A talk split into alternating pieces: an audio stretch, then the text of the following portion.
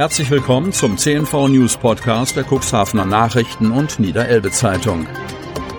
In einer täglichen Zusammenfassung erhalten Sie von Montag bis Samstag die wichtigsten Nachrichten in einem kompakten Format von sechs bis acht Minuten Länge.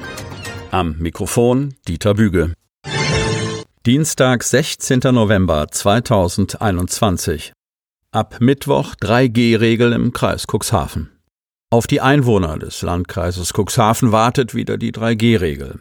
Die Verschärfung der Maßnahmen gilt schon ab Mittwoch.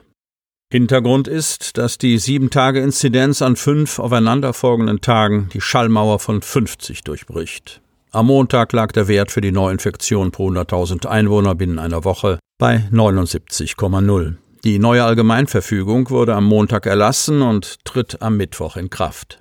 In Alten- und Pflegeheimen, bei Veranstaltungen mit über 1000 Teilnehmern sowie in Diskos und Clubs gilt die 3G-Regel, also Zutritt nur für Geimpfte, genesene oder negativ getestete Personen ohnehin schon. Am Mittwoch wird die Regel ausgeweitet und greift für deutlich mehr Bereiche. So müssen laut Landkreis ebenfalls in allen Gaststätten und Restaurants, bei körpernahen Dienstleistungen oder in Fitnessstudios die Nachweise vorgelegt werden. Auch Veranstaltungen mit mehr als 25 Personen seien nur noch unter der 3G-Regel möglich.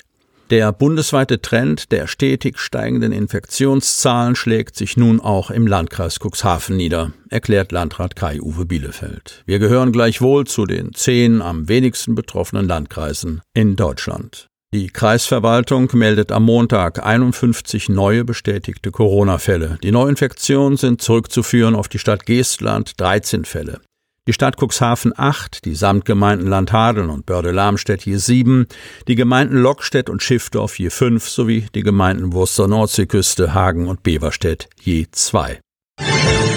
Obduktionsergebnis. Junge hatte Vorerkrankung. Cuxhaven. Nachdem ein Kind im zeitlichen Zusammenhang mit einer Corona-Impfung verstorben ist, liegt das Obduktionsergebnis jetzt vor. Daraus geht hervor, der Junge aus Cuxhaven litt an einer schweren Vorerkrankung des Herzens.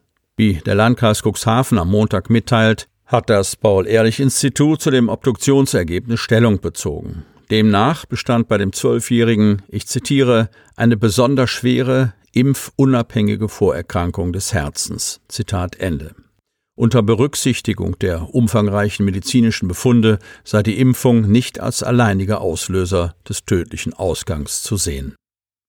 Der Landkreis Cuxhaven hatte Anfang November bekannt gegeben, dass der Tod eines Kindes im zeitlichen Zusammenhang mit einer Corona-Infektion steht. Der Zwölfjährige war zwei Tage nach der Zweitimpfung mit BioNTech Pfizer verstorben. Daraufhin war eine Obduktion des Leichnams in Auftrag gegeben worden, die am Rechtsmedizinischen Institut des Universitätsklinikums Hamburg-Eppendorf durchgeführt wurde. Auch wenn die endgültige Bewertung des Obduktionsergebnisses des Kindes nun vorliegt, bleibt für die Familie und Angehörigen der tragische Verlust ihres Kindes, der unendlich schmerzhaft ist und uns alle tief berührt, nimmt Landrat Kai-Uwe Bielefeld Anteil. Ihnen gehört unser vollstes Mitgefühl. Weihnachtsmarkt in Cuxhaven nimmt Form an.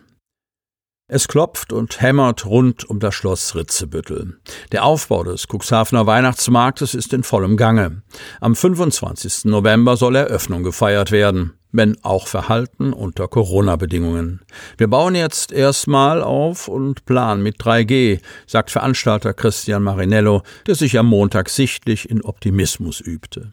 Klar sei, dass alle Planungen angesichts der aktuellen Infektionslage nur unter Vorbehalt sein können, so der Veranstalter. Am Wochenende hatte ein Facebook-Post für Aufregung gesorgt. Eine Userin hatte die Pressemitteilung vom 13. November 2020 geteilt, in der die Stadt den Weihnachtsmarkt abgesagt hatte.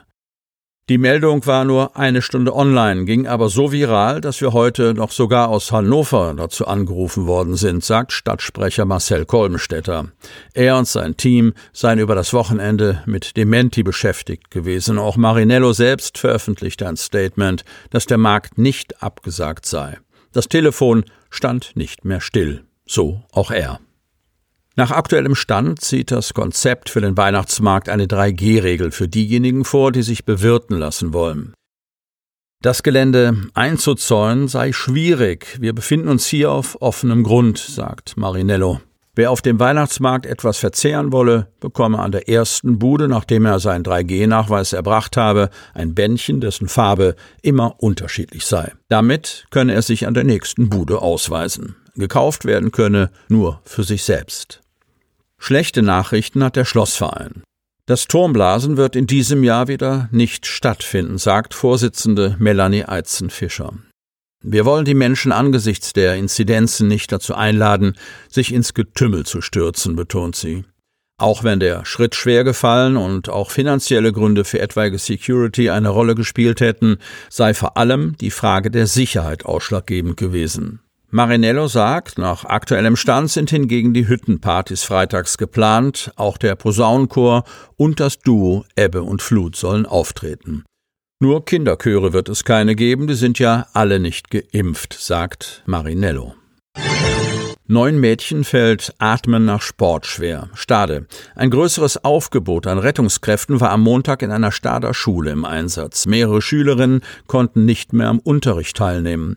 Die Einsatzkräfte des Rettungsdienstes, der Feuerwehr und der Polizei wurden am Montag gegen kurz vor zehn zum Schulzentrum am Hohen Wedel in Stade gerufen. Neun Schülerinnen im Alter zwischen zehn und zwölf Jahren hätten nach dem Aufsuchen der dortigen Sporthalle über Atembeschwerden geklagt, berichtet Rainer Bombach, Sprecher der Polizeiinspektion Stade. Ein Grund für die Beschwerden konnte noch nicht gefunden werden. Die Feuerwehrleute des ersten Zuges der Hansestadt Stade und der Messgruppe des Umweltzuges nahmen vor Ort erste Lüftungsmaßnahmen und Messungen auf Schadstoffe vor. Dabei konnten aber keine gefährlichen Stoffe in der Halle nachgewiesen werden, erklärt Bombach. So sei weiterhin unklar, wie es zu diesem Zwischenfall kommen konnte. Sie möchten noch tiefer in die Themen aus Ihrer Region eintauchen? In unserem CNV-Themen-Podcast auf Tauchgang gibt's alle 14 Tage per Interview interessante Personen, emotionale Stories und bemerkenswerte Projekte aus dem Landkreis Cuxhaven direkt auf die Ohren. Damit Sie ab sofort keine Podcast-Folge mehr verpassen, benötigen Sie lediglich einen sogenannten Podcatcher. Auf den meisten Smartphones ist dieser bereits vorhanden. Falls nicht, dann suchen Sie ganz einfach in Ihrem App Store nach einem kostenlosen Podcatcher wie zum Beispiel Spotify, Apple Podcast oder AntennaPod. Selbstverständlich können Sie unsere Podcast-Folgen auch direkt über unsere Website unter cnv-medien.de slash podcast anhören. Die hörten den Podcast der CNV Medien, Redaktionsleitung Ulrich Rode und Christoph Käfer. Produktion Rocket Audio Production.